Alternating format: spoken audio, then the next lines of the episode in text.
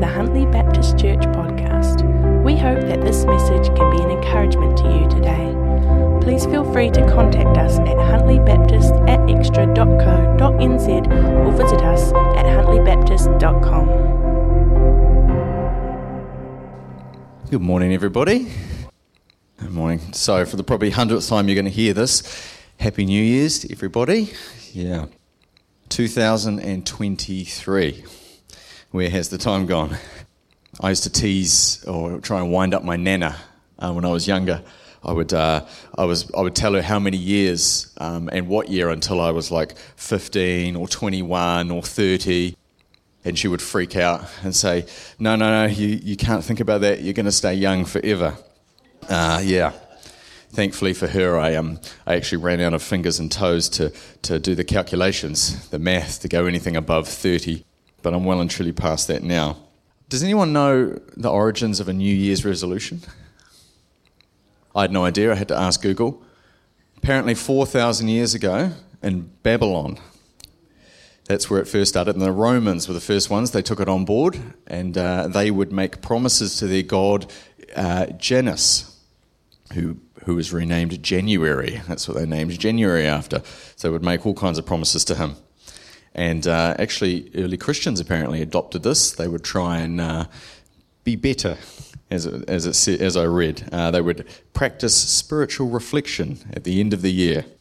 So, yeah, according to surveys, 83% of New Zealanders at the beginning of 2023 made New Year's resolutions for this year. And uh, the most popular in order was this sweating, no, sorry, saving, sweating, and sleeping. pretty obvious. Save more money, spend less money, lose weight, get more sleep. So, funnily enough, spiritual well being didn't even make an appearance in the top 15, unless it's included in other. It was things like work less, I can relate to that, travel more, or find love. Yes, so today we thought it was appropriate that the theme would be, uh, if you could call it a theme, fresh starts.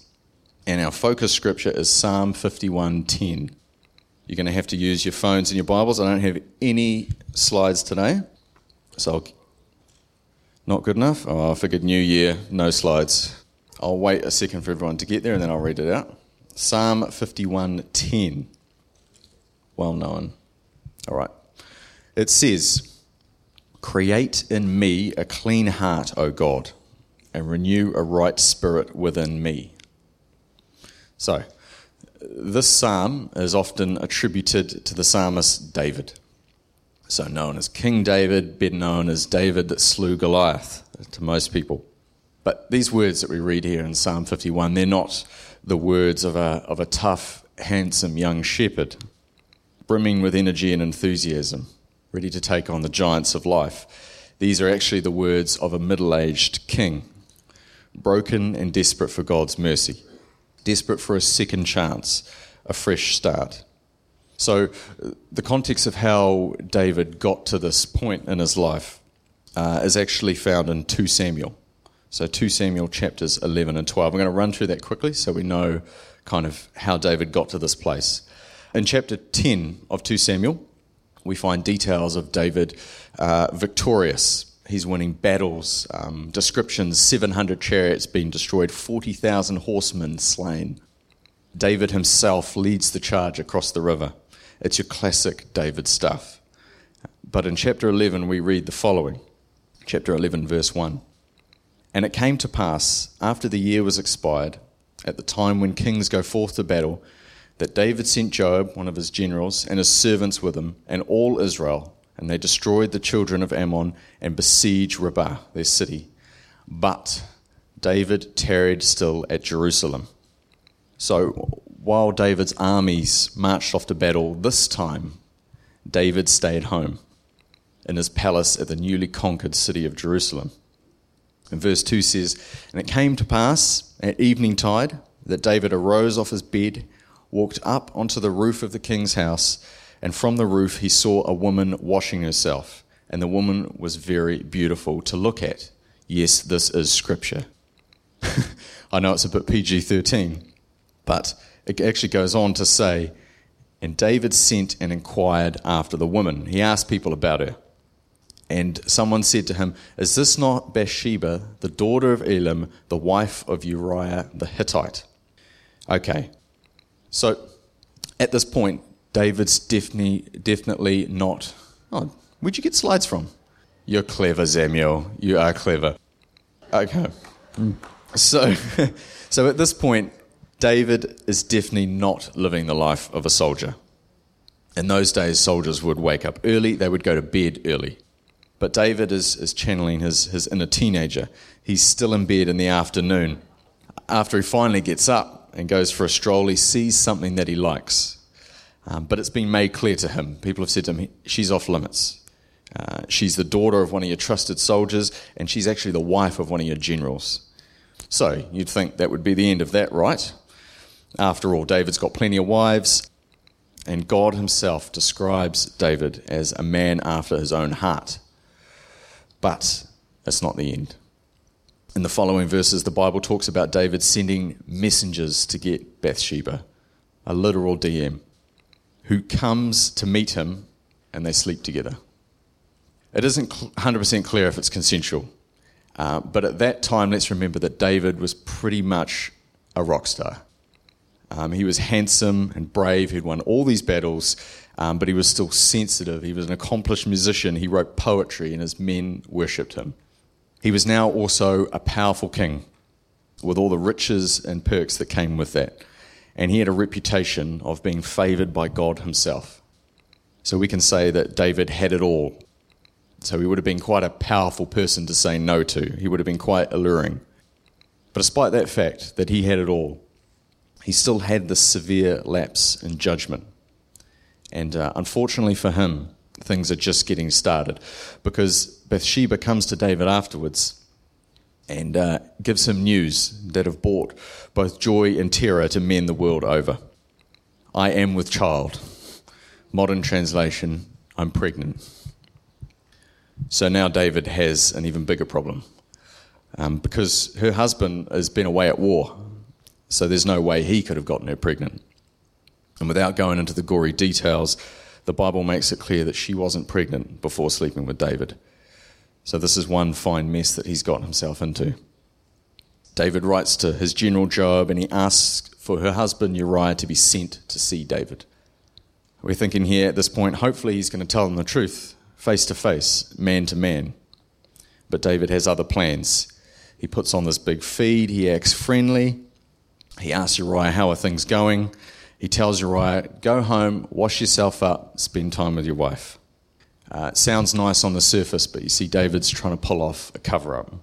He figures if Uriah goes home, sleeps, in his wife, sleeps with his wife Bathsheba, then everyone's going to think the baby is his and not David's. No one will know the wiser. But the thing about Uriah is he's a faithful man, and he can't bear the thought of sleeping and eating uh, and sleeping with his wife while all the other soldiers are sleeping in tents on the battlefield. So he goes and he sleeps with the other soldiers in the barracks. And when David finds out, he's suitably frustrated. He invites Uriah around the next night and proceeds to get him rip roaring drunk, hoping that that's going to change his mind. But Uriah continues to sleep with the other servants and not with his wife. Okay, so at this point we think David, chosen by God, a man after his own heart, surely this is the time that you'd confess, get everything out in the open. David sits down and he writes a letter. Nice. Less intimidating than face to face. He can give all the details. Uriah can read it on his way back to the battlefield, give him heaps of time to cool off. Perfect. He gives a letter to Uriah and sends him on his way. The problem is, is that this letter is not addressed to Uriah. It's addressed to David's chief general, Joab. And it says, Set ye Uriah in the forefront uh, of the hottest battle, and retire ye from him that he may be smitten and die. So far from being an explanation and an apology, this letter is effectively Uriah's death certificate. A messenger is sent back to David in due course. He tells him that in order to make Uriah's death unsuspicious, other men had to die as well. Here now, surely, faced with the consequences of his actions, David would regret his decision to cover this all up and confess the truth. But uh, the Bible records his response, and it's paraphrased as this Some men die today, and some more will die tomorrow. Keep on fighting and take the city. Pretty cold hearted, right? the David we know and love is, is like barely recognizable in this chapter. How could it all go so far astray for him? Um, for me personally, uh, a story like this is all too relevant. I've said it here before, but when I first encountered the Lord, I was on fire spiritually. Reading the Bible was a delight. Uh, I would talk to God like I would have a conversation with you and I right now. I, I'd laugh with Him, I'd ask Him questions, I'd hear responses, I'd drift off to sleep filled with peace. And even when I was getting ridiculed for it, um, I would take joy in the fact that I was suffering for being a Christian. I wore it as a badge of honor. I started to notice that people were starting to notice me. Uh, my joy was infectious. It seemed like people were just drawn to me. And to be honest, it felt good. I felt special. My flatmate was struggling with it all. You see, he'd been my partner in crime before I accepted Jesus, and I could tell this was a big change for him. In all honesty, I, I, uh, I felt a bit sorry for him. Um, his life was just this chaotic mess, just as mine had been a few months prior. And uh, one night, he was in this particularly depressed mood.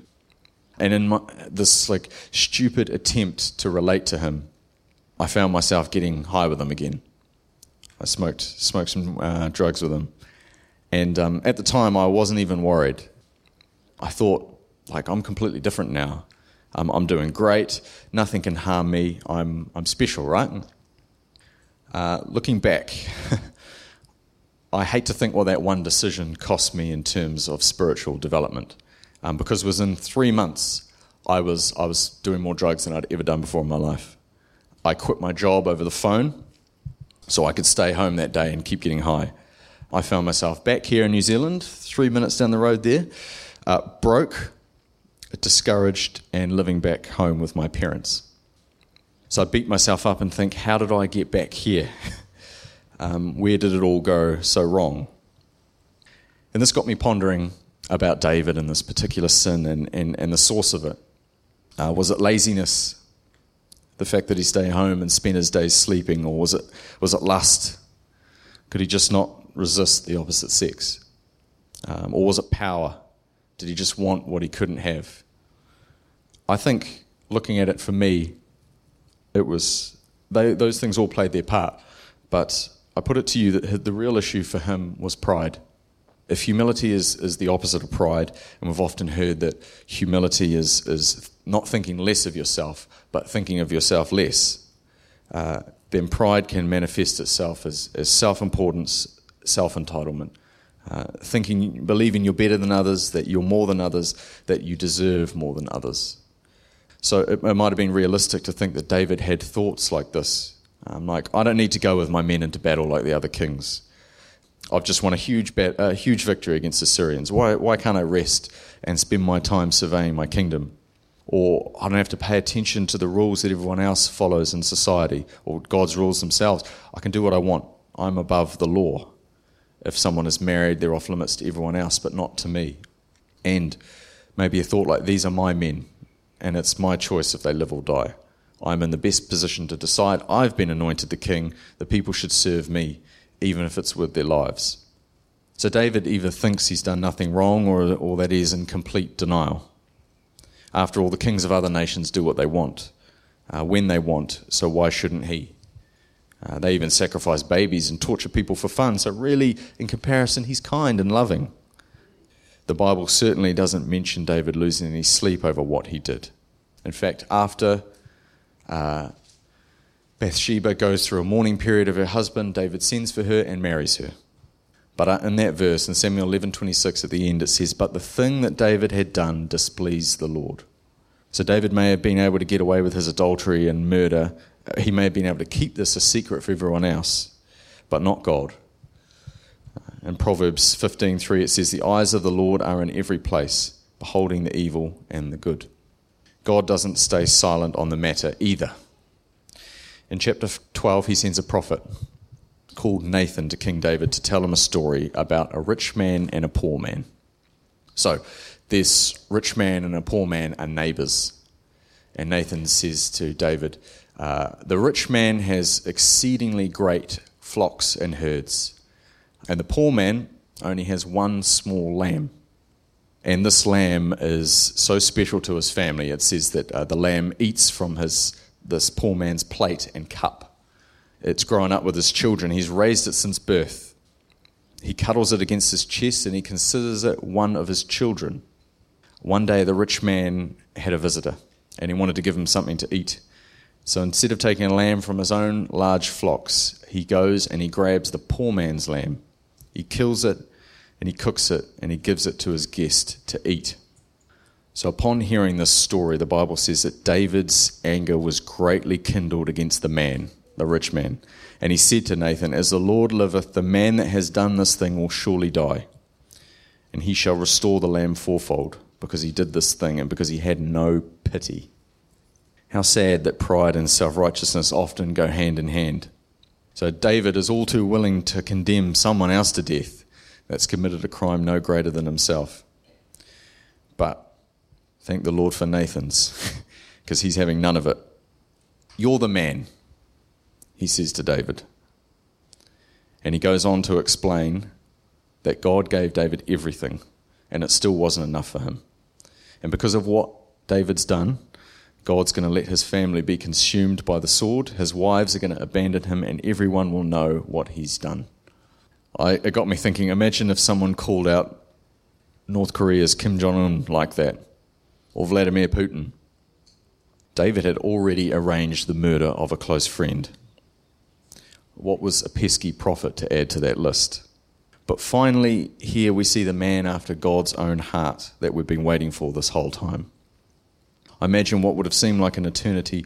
David confesses and says to Nathan, I have sinned against the Lord. After that, heartbroken and repentant David writes Psalm 51, a prayer to God that contains our focus scripture Create in me a clean heart, O God, and renew a right spirit within me. So now we know a bit of a backstory. Uh, we know that this scripture here, um, and if you could just stick with that one, Samuel, uh, for the rest of the time, that would be great. We know that this scripture came from a man that had it all, but still couldn't get it right. Um, not only that, he got it very wrong um, at the cost of other people's lives.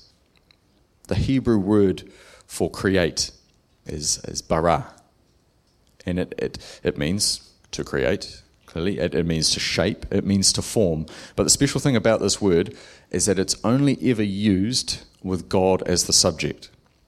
So it only ever honours God as the sole creator.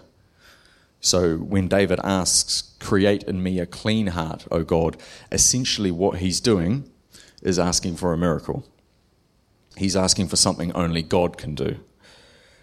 So yeah, David in his in his uniquely prophetic way, he's he's like looking forward to a New Testament promise where believers are going to be sealed with the Holy Spirit. The law is going to be written on their hearts. When we try and do things in our own strength, we normally go one or two ways. And it's my belief that the adversary, or the devil, or whatever you want to call him, operates best in the extremes. So I, I don't think he likes balance. I think he wants us in one ditch or the other uh, never straight down the road. So I believe these two extreme attitudes hinder us when we're on the journey or stop us from even pursuing a false uh, a fresh start in the false the first place. So the first one would be pride. So on one spectrum you've got pride, denial, self-righteousness. I believe we could put David's initial attitude down this way. Things like I don't need to change. I'm fine the way I am everything is great because I say it is. I don't need a fresh start. I'm doing things my way, and that works just fine for me, uh, despite the consequences or effect on others. Others are the problem, not me. I'm special. I'm not as bad as some others. Plus, if people knew that I didn't have it all together, it would be embarrassing, and my ego would potentially be hurt, and I can't risk that. And then you've got the other side of the spectrum the I'm too far gone, I'm past help side. I've had too many chances, too many fresh starts, too many second goes, and maybe too many hundredth goes. Surely God has given up on me by this point. But we see that both of these attitudes are wrong, whatever the circumstances, because the Bible says that, that God resists the proud. So he resists that side and he gives grace to the humble. It also says that he's near to the brokenhearted. So you'd be better positioned uh, in God to be a brokenhearted sinner than you would be to be a self righteous religious leader. It's reported that up to 90% of people who commit to making a fresh start with a New Year's resolution will abandon it by February. and I've been part of that statistic. Why is that? Most studies or surveys list at the top a lack of discipline as one of the main factors, along with a reduced amount of zeal or motivation for the actual thing they wanted to change. David prays, Renew a right spirit within me the Hebrew word for right being kun, meaning established, sturdy, prepared, ready, firm. The request for a clean heart is a, is a request for a renewed zeal, for a renewed motivation. That's the driving force, or the vision, or the focus. David is acknowledging that the only way this fresh start is going to happen is if God makes it happen. And what was David's part in it all? Confessing and being willing to change. David even says later on in Psalm 51 17, if you wanted sacrifices from me, bulls and cows, if you wanted me to give up TV or any of this other stuff, it, it wouldn't, it wouldn't mean anything to you. You don't want those kind of sacrifices from me. If, if you did want them, I'd give them to you because David had many. David had plenty. It says the sacrifices of, of the Lord are a broken and contrite heart. That's the sacrifice he's looking for. So often we desperately want the change, but we don't want, uh, we, you know, we, don't, we want the change. We don't want things to stay the same. But we feel ashamed that people are going to judge us. Uh, we feel helpless to actually carry it out. Today, like every other day, God is offering you the power to change. You just need to accept it. And in reality, we have nothing to lose and, and everything to gain. Those, those top resolutions in 2022. Does anyone remember what they were? it's funny the ones that stick in people's minds: saving, sweating, sleeping. Yeah, yeah. Are those bad resolutions? I'd say not in and of themselves. I mean, according to the Bible, we're supposed to be careful with our money, try and leave some of it to our kids if possible. 1 Timothy talks about the fact that exercise is of benefit, uh, physical exercise. Too much sleep is condemned in the Bible as lazy, but it also talks about God giving sleep to those who he loves. But I'd put it to you that if you're pondering on potentially committing to a resolution, uh, I advise that, that it relates to your relationship with God. Not just because we're in a church at the moment, because although saving and getting fit and, and sleeping well are beneficial, without God's centered focus, they're kind of senseless. Uh, they're purposeless. Jesus said that if you seek his kingdom first, he will add to your life all the things that you need, all in his perfect timing. Jocelyn, you brought up John 15, 1 to 7, about abiding in the vine. So Jesus said, if, if you abide in me and I abide in you, then you'll bear fruit. And without me, you can do nothing. So uh, for this year, maybe you've come off a, a spiritual high. Maybe it's been your best year yet. Praise the Lord. I can't relate. He, God is so good to us. But, but we can take a lesson from David. Don't rest from the battle. Uh, we all know well that the devil's a, he's a roaring lion. He's prowling about. He's seeking who he can devour. If we continue to give the glory to God, we don't let pride sneak in. Or maybe you've been trying to serve faithfully, but sin has crept in and you feel like you've drifted off course. When Nathan told David about the rich man and the poor man, I believe God was reminding David of the king that God had called him to be. After all, before David was a king, he was a soldier. He followed the orders, not gave them. And before that, he was a shepherd. So God anointed the shepherd That's who he anointed to be a king over his people. And shepherds serve the flock, not the other way around. They give their lives for the sheep, they don't take the lives of the sheep. That's the kind of king God wanted over his people a servant, not someone that wanted to be served.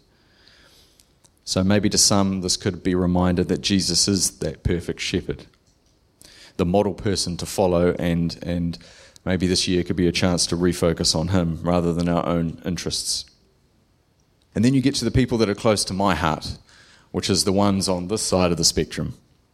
The people who say, I've, I've had enough chances, I, um, uh, yeah, how could God forgive someone like me? Look at all that I've done. Well, I don't need, I mean, we've talked about David. That's someone specially chosen and anointed by God. He committed adultery, murdered a bunch of people, and didn't confess to it until he was had to be confronted. So even if you've done all that, God actually spared David's life. Uh, David condemned himself. There were two witnesses there needed for that. For that, um, Nathan was one, and David condemned himself. But if you're on that end of the spectrum, uh, this is this is what I felt to bring. I've asking someone if they've got a favourite verse. It's like asking someone if they've got a favourite movie. Different movies, different times, different different things. If you feel like getting lifted up, you watch a comedy. If it's Christmas, we watch whatever Juliet tells me to watch. It's it's always specified for the situation. So in that situation, when someone's questioning God's faithfulness, Isaiah 49 has a verse. Maybe it is my favourite verse. And I'm going to paraphrase it. No, not that one. The verse is for a season. Oh, yeah, cool. To put some context to it, I know not everybody has the situation, but I do. I speak from my experience. I grew up in a loving household, and I know that my parents would do anything for me. So when I read this verse, it's particularly special for me. God is speaking in Isaiah 49 to his people, he's speaking to Zion, so that's his people, that's us. And he says, a woman, a mother, would give away, she would abandon her young child, her firstborn child, her young child that is still so young that it needs her to survive. That woman would abandon that child before I abandon you. So for me personally, that sits heavy with me because I know I've got a mum who would do anything for me. So if God's saying that she would abandon me before he would abandon me, to me, that says a lot. And for me personally, I feel like some of my best days, like David, are when I ask for a miracle, something that only he can do. So for me personally, my resolu- resolution this year is to pray more prayers like this God, I don't have enough love and patience in my heart to deal with my difficult workmate today. Please bless me with your love and patience for him. God, I don't have the wisdom to speak into this situation. Could you please bless me with yours? God, I don't have the motivation or discipline to start over fresh, but I know I need to. Would you please create in me a clean heart, O God, and renew a right spirit within me? So, my prayer for us all is that our resolution would be to daily put our trust in Him, to rely on, our, on His own, on His strength over our own, to trust in His faithfulness instead of our own shortcomings. So, I'm going to let the Word of God do the final speaking, and I'm going to read Psalm 51. So I'm going to do something a bit different. I like it in the Bible when it says that people stood for the reading of the word. So I'd ask if we could stand, if you'd be able to, hey, close your eyes, open your eyes, let, it, let the words wash over you. To me, this is David's legacy. Have mercy upon me, O God, according to thy loving kindness According to the multitude of thy tender mercies, blot out my transgressions. Wash me thoroughly from mine iniquity and cleanse me from my sin. For I acknowledge my transgressions, and my sin is ever before me. Against thee, thee only, have I sinned, and done this evil in thy sight, that thou might be justified when thou speakest, and be clear when thou judgest. Behold, I was shapen in iniquity, and in sin did my mother conceive me. Behold, thou desirest truth in the inward parts, and in the hidden part thou shalt make me to know wisdom. Purge me with hyssop, and I shall be clean. Wash me, and I shall be whiter than snow. Make me to hear joy and gladness, that the bones which thou hast broken may rejoice.